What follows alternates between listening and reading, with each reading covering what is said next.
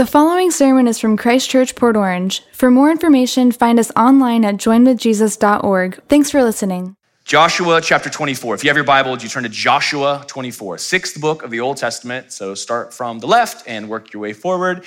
And we are in a series called Binge the Bible because as a church, we are reading through the scriptures in six months. We started this in January. We're being very ambitious.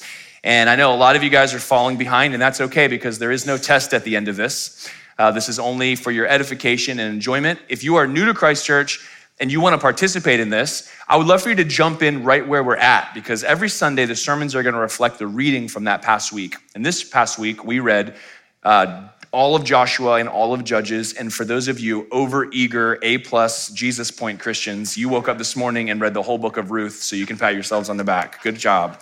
So Ruth is today, and then tomorrow we're starting in 1 Samuel, which is really where the history of Israel, after, after kind of concluding the kind of early history in Genesis, all the way through the wilderness wandering in Deuteronomy, and then the conquest of Canaan under the leadership of Joshua and the period of the judges. First Samuel is like next in line. So Ruth is actually stuck in there because Joshua is so dark and so dismal that you need some relief. And so Ruth is a little shining light of what was going on that was good during the horrible era of the judges. But uh, First Samuel is what picks up from Judges. So you can start that. And you can do that by downloading the YouVersion app from the Google Play or App Store. Make sure you get the right one because there's a lot of um, Bible apps. This is YouVersion. And if you're in YouVersion, you can search, a little search feature, and you can find Christ Church, Port Orange. You have to type in all four words because there's many Christ churches, and you will find one, and it might not be ours and I'm sure it'll be great. But it won't be us. So, Christ Church, Port Orange, and then you'll see featured plans. You can start it, and then just skip over to day 43, which is tomorrow. And this is really cool, but this week we are passing the 25% of the way through the Bible. So Wednesday we'll have read 25% of the Bible. Isn't that pretty cool? Goes by pretty fast when you're doing it at this pace. One of the reasons I'm excited about this also is that when you read the Bible this many chapters at a time, this many days in a row, you start to see things you never saw before because we're so used to interacting with the Bible in little short stories and paragraphs and sermons and coffee mug verses that we don't really, all of us, have a very good handle on the story. But all of the prominence and the focus of who Jesus is and what God's doing in our generation today develops from the story. So you want to know the story. And in fact, the more of the story you know, the more the scriptures that you read and that are familiar to you are going to have depth and meaning and application in ways that you never experienced before. So, this, I'm going to keep reading the Bible in six months, I think forever, because I'm enjoying it so much. And if you haven't had that experience yet, give it a try, see if it's for you. But it's been a wonderful journey. And this morning, we're going to cover some select readings from both Joshua and Judges. And one of the reasons I want to do this is when you read these two books together, the contrast between them emerges a picture for us that is so powerful. And I believe the Holy Spirit is speaking something to this church this day in our generation from these two books kind of held side by side. And so I want to start in kind of an atypical way. I want to start this morning by reading the very last verse of both books. Isn't that odd? I want to read the last verse of both books and then I want to pray. And I just want to tell you before I read them, um, what I want to pray for is that every single one of us would come to recognize the rightful kingship of Jesus. And more than that, would bow our own knee in daily dependence and following of Him. And I don't think that there's a way for the transformation, the prosperity, the flourishing that God wants to bring into the earth is going to happen in any more of a profound way in this generation than the more of us who actually just acknowledge that Jesus is king and start to live that way in our own personal lives. And that's what Joshua and Judges hold out for us in history and in real time as we read them together. And so this is going to kind of show you in Joshua and Judges how the covenant conquest of God's people, which at this point ends up being the high point of the Israel story so far, is immediately followed by this convoluted chaos that kind of devolves into into Judges and becomes really the low point in the story. And so we're going to have some highs and some lows today. Um, and I want to read one verse from each of these books and then ask the Lord to, to help us. Joshua 24, 31, Judges 21, 25. Here's what it says. Israel served the Lord all the days of Joshua and all the days of the elders who outlived Joshua and had known all the work that the Lord did for Israel. Judges 21 25. In those days, there was no king in Israel. And everyone did what was right in his own eyes. God, we thank you for your word that opens blind eyes to see. God, we love that you have designed our relationship with you to be on the basis of faith and faith that comes by hearing and hearing by the word of God. Lord, we thank you for the riches of your word that have been recorded for us, translated with such care, and are available to us to meditate upon and to understand. And God, I just pray for your help as we're going to kind of survey our way through these two books briefly. God, we're going to hit a couple little hot spots that I feel like your spirit wants to direct our attention to. But I just pray that, Lord, that you would give us ears to hear and hearts to receive what you are saying from your word today. And God, I pray for us as a church, and I pray for every single individual in my hearing, Lord, that we would get a better picture, a vivid uh, awakening of who Jesus truly is and our need for him to be our king. God, I pray for those who are distant or disengaged or cynical. God, I pray that you would make yourself so clear and by your spirit, God, you would draw them toward you. God, lift up Jesus and transform every single one of us. God, we, we are your plan to bring good news of great joy to all people. And so fill us with your spirit. Strengthen us, we pray. In Jesus' mighty name. All God's people said, Amen. Amen. Amen. So um, I'm glad you guys are here. You may have run into some traffic on the way here, especially if you came from north of International Speedway Boulevard, because today is the Daytona 500. They call it the Super Bowl of motorsports, but I think they should call the Super Bowl the Daytona 500 of football. That's what I think. So I'm glad that you're here and I'm glad that you made it. And this afternoon, 100,000 roaring fans are going to stand to watch cars drive fast in a circle, turning one direction for hours. And it's gonna be awesome. And so our family's been to two races already this weekend, and here's what hit me was in the stands uh, they start every race with an invocation, a call to prayer. And I'm telling you, some of these guys, this guy that prayed from Calvary on Friday night, he got he like preached the whole gospel in his 13 second prayer. He got it all in, the whole thing. It was catechismic. It was awesome. And uh, everybody stood for the national anthem. All the hats came off. all the bedhead was visible. Proud Americans held their hats over their hands we listened to the national anthem. And it was a, a, a beautiful reverence. And when that gentleman was praying and then everybody kind of said amen all at the same time, it felt like just a church service for a minute with lots of beer. just, just slightly not what you would expect. But what I'm excited about is not the crowds that are drawing to Daytona to watch this biggest event of the year at the World Center of Racing but the fact that King Jesus, high and lifted up, is being praised by congregations that follow the sun as it rises over the planet and continually given allegiance by every person who bows the knee and is living life to bring the kingdom of heaven on earth, and that is what we are a part of. Amen? That's good news. And stock car racing is fun. Joshua is a part of this story.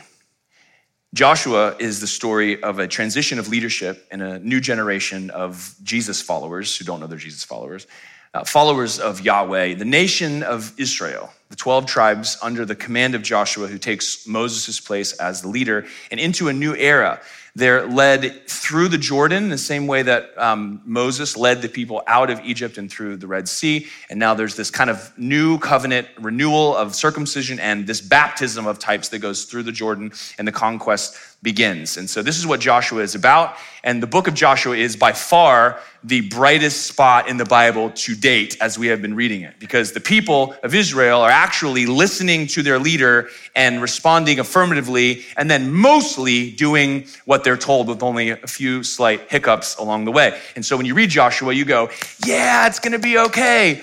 Only to then turn your attention to Judges, where everything immediately falls apart and falls apart in the worst possible way that you can imagine, to the point where I'm asking my 13 year old daughter to stop reading Judges at chapter 18 and please not read 19, 20, and 21. So if you want to know how to get middle school students to read the Bible, tell them not to read Judges 19, 20, and 21, and they will just run to read those sections to find out what's in there.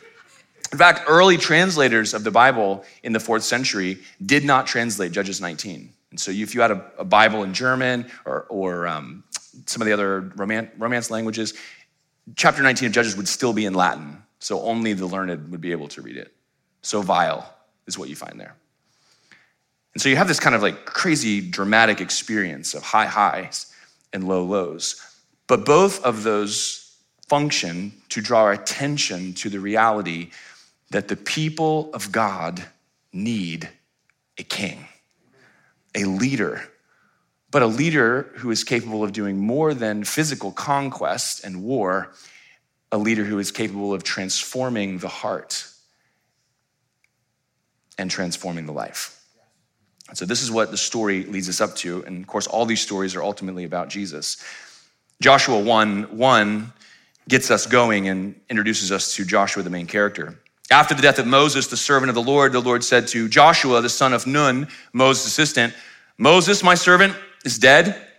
Now, therefore, arise and go over this Jordan, you and all this people, into the land that I am giving to them, to the people of Israel. Every place that the sole of your foot will tread upon, I have given to you. And check this phrase out just as I promised to Moses.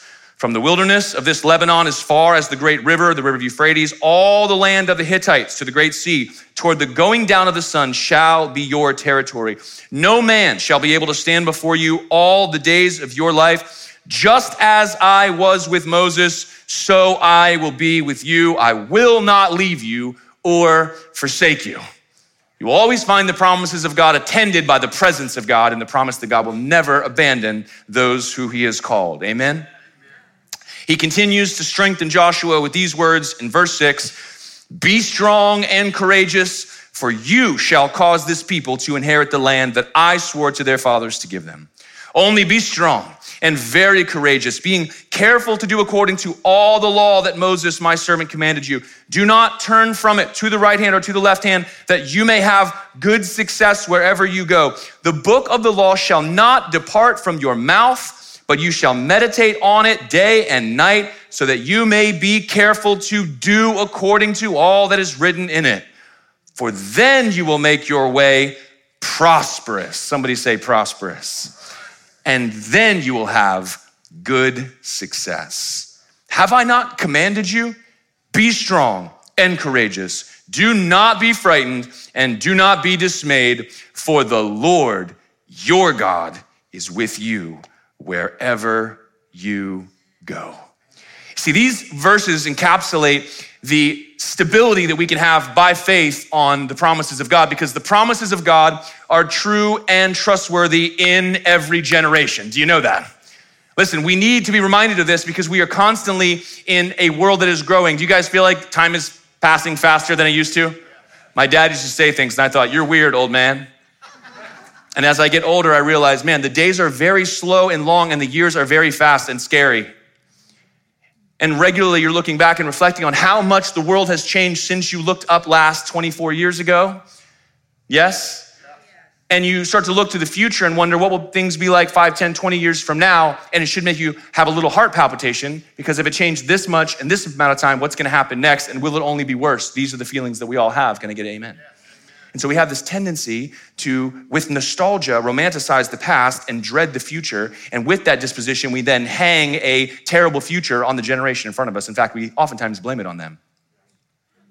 Now, I've experienced this in the full spectrum because I am a Gen Xer, and for a while, everything was my fault. and now we have millennials and Gen Z, and now we can blame it on them. And so the heat is off of me. In fact, now everyone's looking to me as the hope for the future to pay y'all's social security. right? You see how this whole shifts? And now we get this pressure on these miserable young people and all of their failure and how they're letting the whole world go into hell in a handbasket and all of this blah, blah, blah, chatter that happens. But I am here to tell you that that is not our story. Our story is of faithfulness of a God who made promises and fulfills those promises in every generation. And isn't that good news? And he does that by raising up leaders and presenting those leaders with courage and strength by faith to a generation to fulfill their purposes in this generation. And that should be encouraging for every single one of us. We should not look to the future as being ultimately dismal. Why? Because God has been faithful and he is being faithful now and he will be faithful then. Instead, we should be asking, who has God provided for us to lead and how should we go there? Be strong and very courageous. Now, that's the good news. The bad news is the reason things are the way they are is because people are the same in every generation. A lot of times we like to talk about our differences, our generational differences. You know, we've got all these generations we talk about from the greatest generation to Gen Z presently. And we talk mostly about how different they are. But the reality is, when you open the Bible and you read these stories that took place thousands of years ago, is we're all not that different than our predecessors before. We're not a whole lot different from each other now. Look at Joshua 1 16 to 18.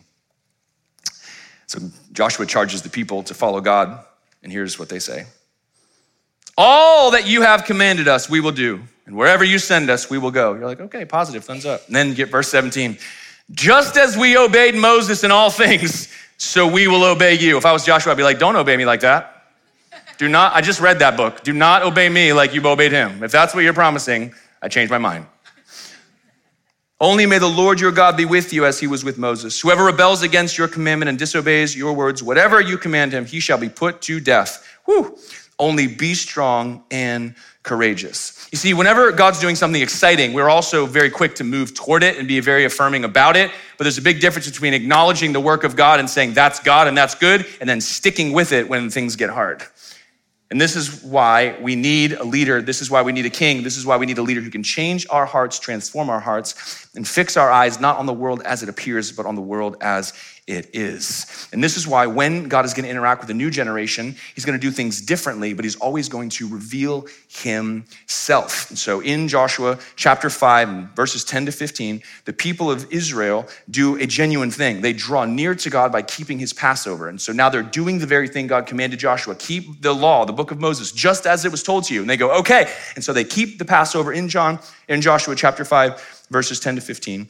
And then it says in verse 12, they ate the Passover, they went through the Jordan, and then they ate of the fruit of Canaan. And it says in verse 12, and that day the manna ceased. The day after they ate the produce of the land, there was no longer manna for the people of Israel, but they ate the fruit of the land of Canaan that year. Think about this for a second. What was that like? To be a 20, 30, 40 something who watched your whole preceding generation of your parents and grandparents die in the wilderness, and your whole entire life You've had God miraculously provide manna from heaven every single day and twice on Friday. You put your tarps out and you wake up every morning and you shake up your manna and you take it inside and you make you some manna bread. you know? For dinner, manicotti.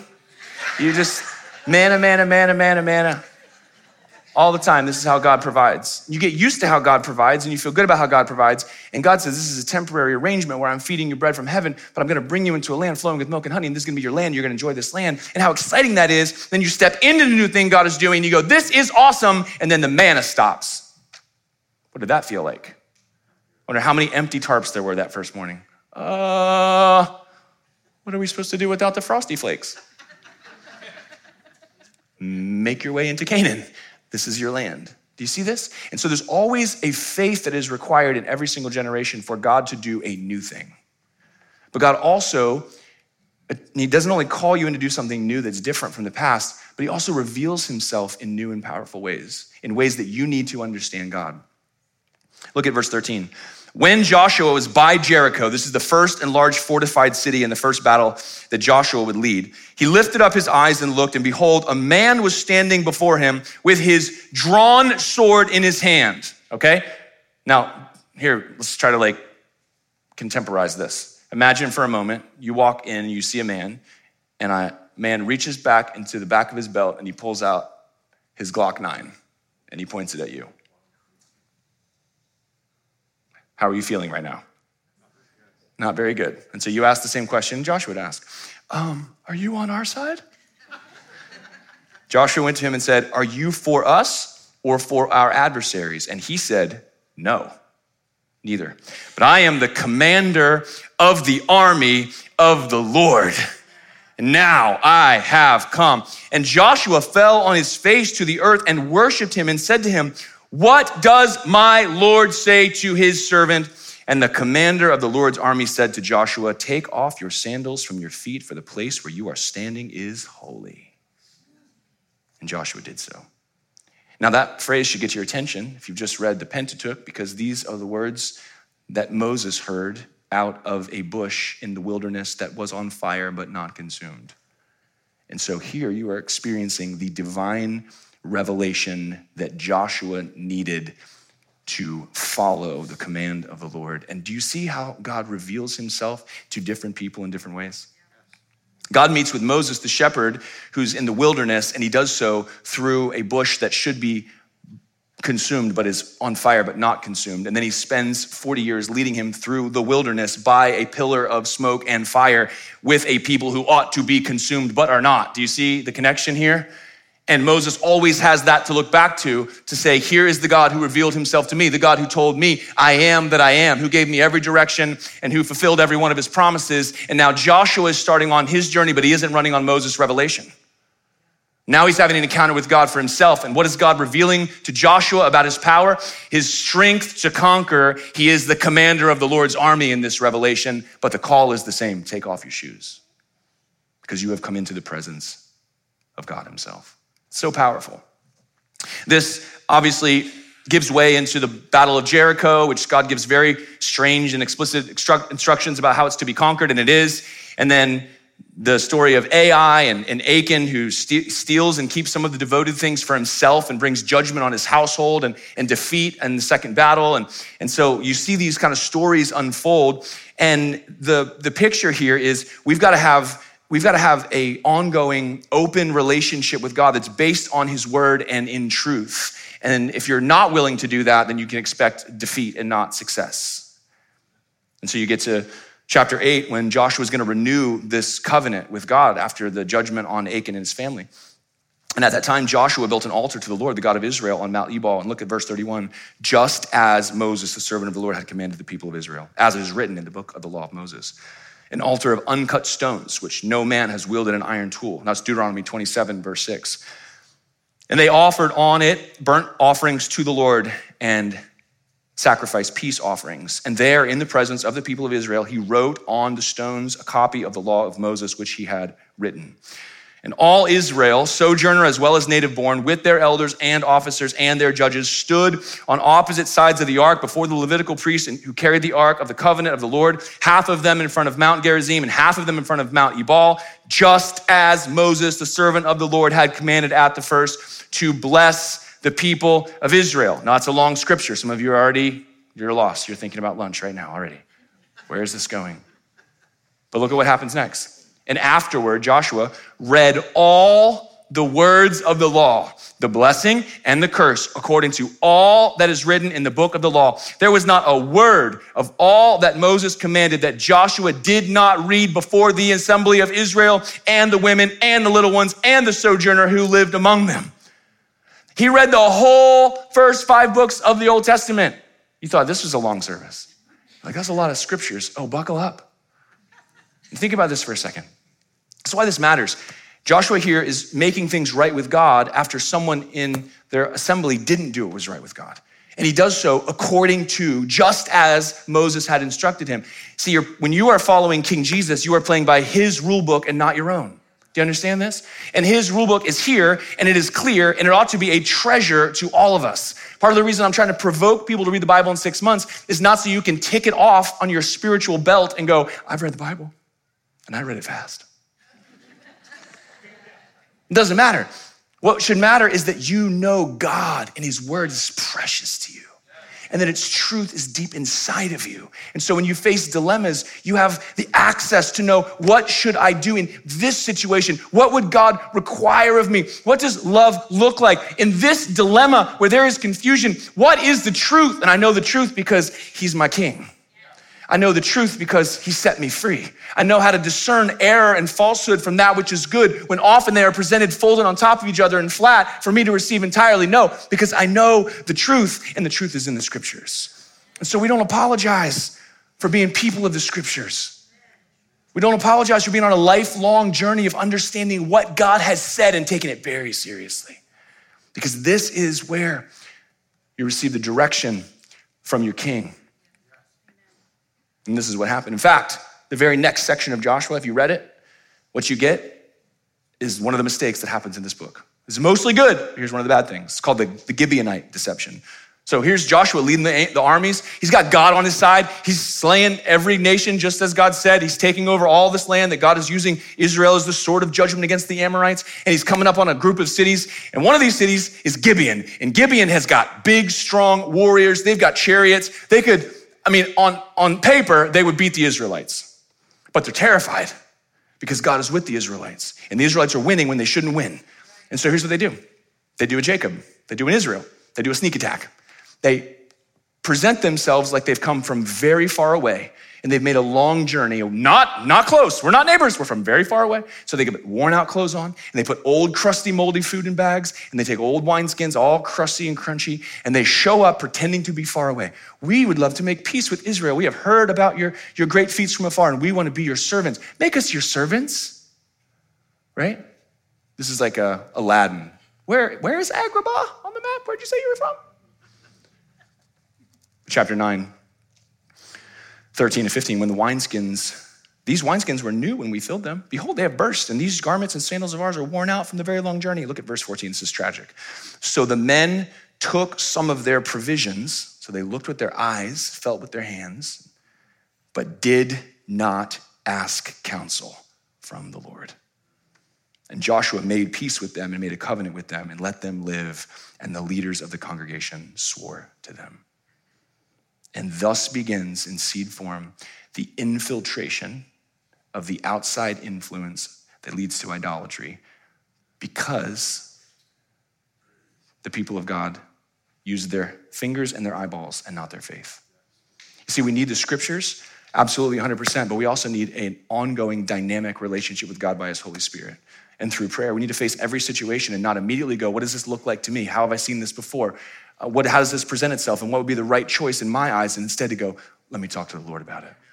Because when you start with going to the Lord and asking for his counsel, he knows what you don't know, and he sees what you don't see. And he is for you and not against you. And so Joshua kind of starts to end on a high note in chapter 21. It says, The Lord gave to Israel all the land that he swore to give their fathers. They took possession of it and they settled there. And the Lord gave them rest on every side, just as he had sworn to their fathers. Not one of all their enemies had withstood them, for the Lord had given all their enemies in their hands. Not one word of all the good promises that the Lord had made to the house of Israel had failed. All came to pass. And when the people of Israel are gathered around Joshua at the end of this conquest, when Joshua was old and gray, Joshua has this final speech and the most famous verse in all of Joshua occurs here, not at the beginning of Joshua, not when Joshua is young, but in Joshua's old age. This is what we read. He quotes what God has done in verse 13 of 24 I gave you land which you had not labored, in cities that you had not built, and that you dwell in them. You eat the fruit of vineyards and olive orchards that you did not plant. And Joshua says, Now therefore, fear the Lord and serve him in sincerity and in faithfulness Put away the gods that your fathers served beyond the river in Egypt. Serve the Lord. And if it is evil, and listen to this phrase, in your eyes to serve the Lord, will choose you this day whom you will serve. Whether the gods your fathers served in the region beyond the river or the gods of the Amorites in whose land you dwell. But as for me and my house, we will serve the Lord. I love this passage and I love having a church with some people who have been following God for a long time, and they know the difference between where they've been and what they've seen and what's in front of them. And I love having people around me who've gone before me who can say, listen, you make your choice now. Forget this, we'll see. Forget this, we'll check it out. We'll see how it feels when we get there. I don't know. I'm, he says, today decide. He's putting you to, to make a decision. He's saying, I'm, I'm making my choice right now. But this was a choice that Joshua had made every single day for years and years and decades and decades. And he's standing as an example. And I thank God that there are godly men and women from a previous generation who are willing to stand up and be bold and put the youngest generation on the spot and say, You choose. You choose. You want to go back there? Choose now. If it's evil in your sight, if you don't like what God is doing, pick now. None of this, we'll see when we get there. No, no, no. If you want to go astray with what's presented for you right now, you want to, you want to worship TikTok, go for that. You want that? But choose now. As for me and my house, though, we're going to serve the Lord. And so you get Joshua 24, 31, and it comes to a conclusion. Israel served the Lord all the days of Joshua and all the days of the elders who outlived Joshua and had known all the work that the Lord did for Israel. And then you come to Judges, wah, wah, wah. Now, I don't have any time to preach a sermon on Judges, but I actually did a whole series on Judges, which you can find on our website. It's entitled Unlikely Heroes, and we went through all the Judges, and it was so fun and deplorable. But Judges starts off on a low tone, even retelling of the passing of the baton from Moses to Joshua and the conquest in one summation of a chapter. In verse 27 of Judges 1, which is not on the screen, you're going to get this off repeated phrase Manasseh did not drive out the inhabitants, and Ephraim did not drive out the Canaanites, and Zebulun did not drive out the inhabitants of Kitron, and Asher did not drive out the inhabitants of Acco, and Naphtali did not drive out the, drive out the inhabitants of Beth Shemesh, but became subject to forced labor for them. And so they swapped out what God had said for something that seemed better to them, and the institution of slavery is put on full display. And what a corruption. What a corruption. And it became the downfall of all of Judges. Now, Judges details for us in Judges 2 10 to 19, which I won't read for you, details the unfaithfulness of Israel, about how they turned their back on everything the Lord had said. But there's one verse that I want to point out to you in Judges 2:10 it says, "And all the generation also were gathered to their fathers. Those and then there arose another generation after them. Listen, this is heartbreaking. Who did not know the Lord or the work that he had done for Israel. And so they start a cycle of idolatry, which is essentially divine adultery, cheating on God, their covenant God, breaking his heart and incurring upon him his on themselves his judgment, and then they cry out to God, and because he loves his people, he responds in, in salvation, and he does so by raising up leaders in this book called Judges, and he is moved, verse 18 tells us, moved to pity by their groaning. And so you read the stories of Othniel and Ehud and Shamgar and Deborah and Gideon and Abimelech and Tola and Jair and Jephthah, and then all of you guys read Jephthah and you go, what's with Jephthah sacrificing his daughter? What's going on there? How many of you guys had that question? Oh, you read it, you're like, this is not good. What? This sounds right and is very wrong. And that's the point of Judges. It, it devolves into a convoluted chaos.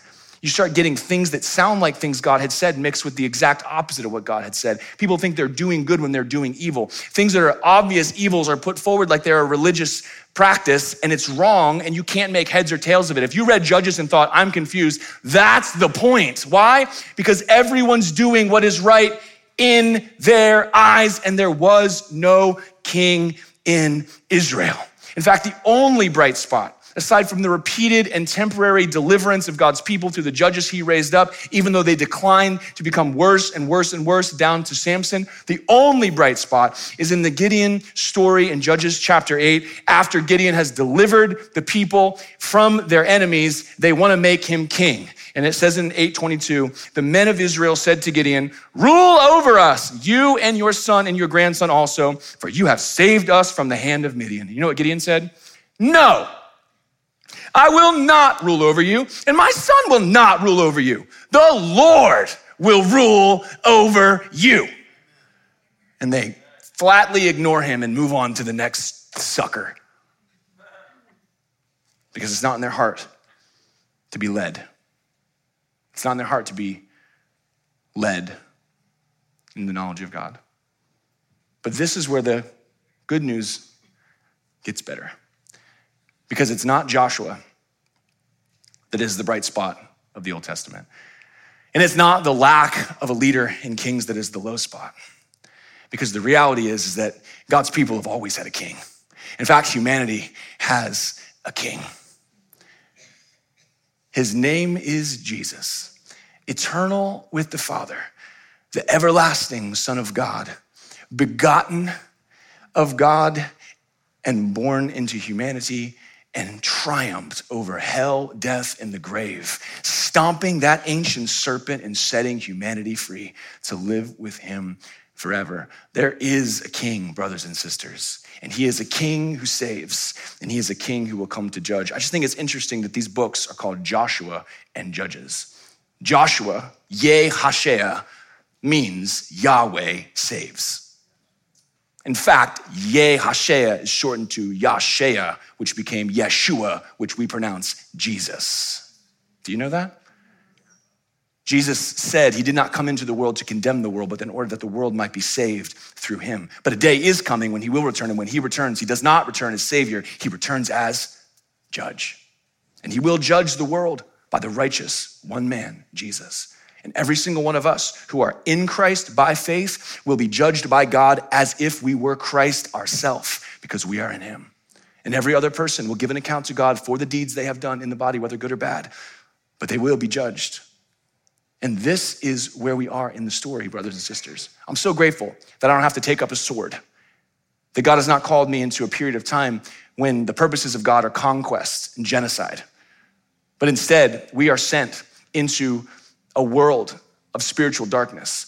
And the weapons of our warfare are not carnal, but they are spiritual. We are taking down the lies of the enemy with the truth of Jesus. We are standing in the, cap, the gap for people under the power of the evil one. And we are, through the righteous prayers, availing much to deliver. We are the people who bring good news of great joy to all people. We are the people who stand up and say, There is a king, and his name is Jesus. But that truth will only go so far as every day you are willing in your heart to bow your knee before him. Do you know that? Your testimony and your purpose in this world, in this generation, will only be as effective as every single morning when you open your eyes to say, Good morning, King Jesus, reporting for duty. But when you live your life with a Jesus sticker on your bumper, but you seated on the throne in your heart, you are just as convoluted as a world that has no king. And our generation is in desperate need for people who know the truth and they know the true one. That's my king. And I, I hope you know him.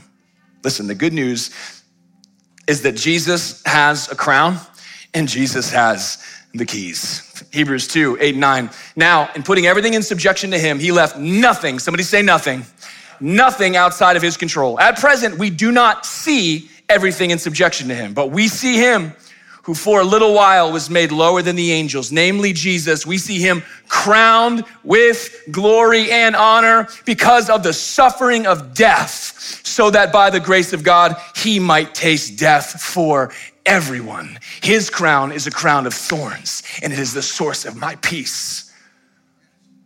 His throne is a throne of resurrection, and it is the source of my transformation.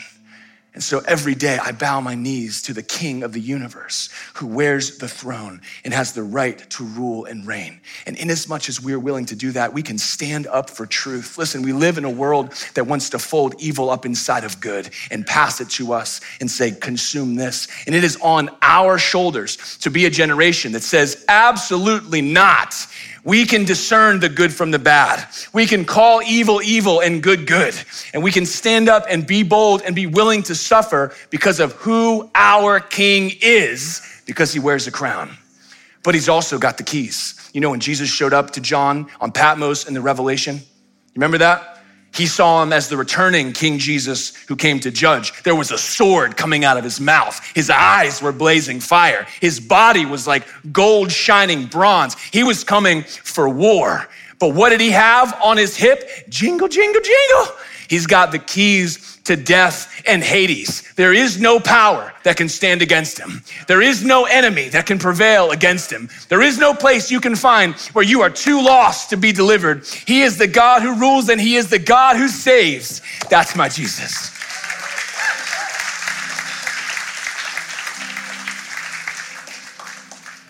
Now, listen to this verse as my last verse. We're done because we got more people coming in. Listen to this verse with new ears. This is the resurrected Jesus speaking. Jesus came to them and said, All authority in heaven and on earth has been given to me.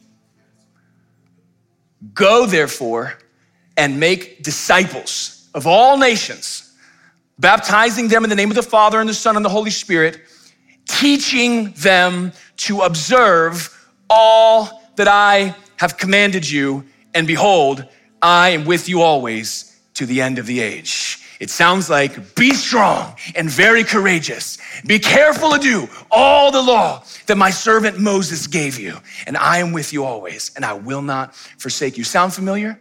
Listen, we are on mission, brothers and sisters. This life is not all there is. It is not in the realm of politics. It is not in the realm of culture. It is not in the realm of education. It is not the media company's fault. It is the mission of the church of Jesus to stand up for truth and demonstrate the love of God. And this is how the world gets changed. And that's your invitation. That's your invitation. I want you to be on the right side of the army of God, the commander of the army. I want you to bow the knee before Jesus. And maybe that's the first time for you today to say, okay, things are a little different than I perceived when I got here. But there is a king and you are not him. And the only right response is to start by saying, Yes, King Jesus. Come in here and live in this heart. And then you give yourself to him every single day and you watch what happens. God, I thank you for your word. Thank you for the, the clarity it brings us when we just read it. God, thank you for the hope and the strength and the power we find when we encounter you. And Jesus, I just pray, I pray for the generation in front of me. God, I pray that they would have an encounter with you, the living God, that would shape the course of their life. God, I pray that you would reveal yourself in truth for what is needed in this generation. I pray that you would raise up leaders who would live boldly and choose you every day and not be afraid to put people on the spot, not be afraid to call evil evil and good good. And God, I pray for every one of us who's kind of given up a little and we're just rolling on yesterday's momentum. God, I pray that you would fill us with strength and courage to stand up, to be an example, to strengthen those in front of us. God, that we would be emissaries of truth and love in this generation. God, do your work in us, we pray. Jesus' mighty name. And all God's people said, Amen. Amen. Amen. Hey, if you're here and you were gonna, you prayed that prayer for the first time, you needed to bow your knee to Jesus and you did that in your seat. Our prayer teams are here. They'd love to pray with you before you leave. And so you are not in a rush. Come up here and let us pray for you. Everybody else, go. Go, go, go, go, go. go. God bless you.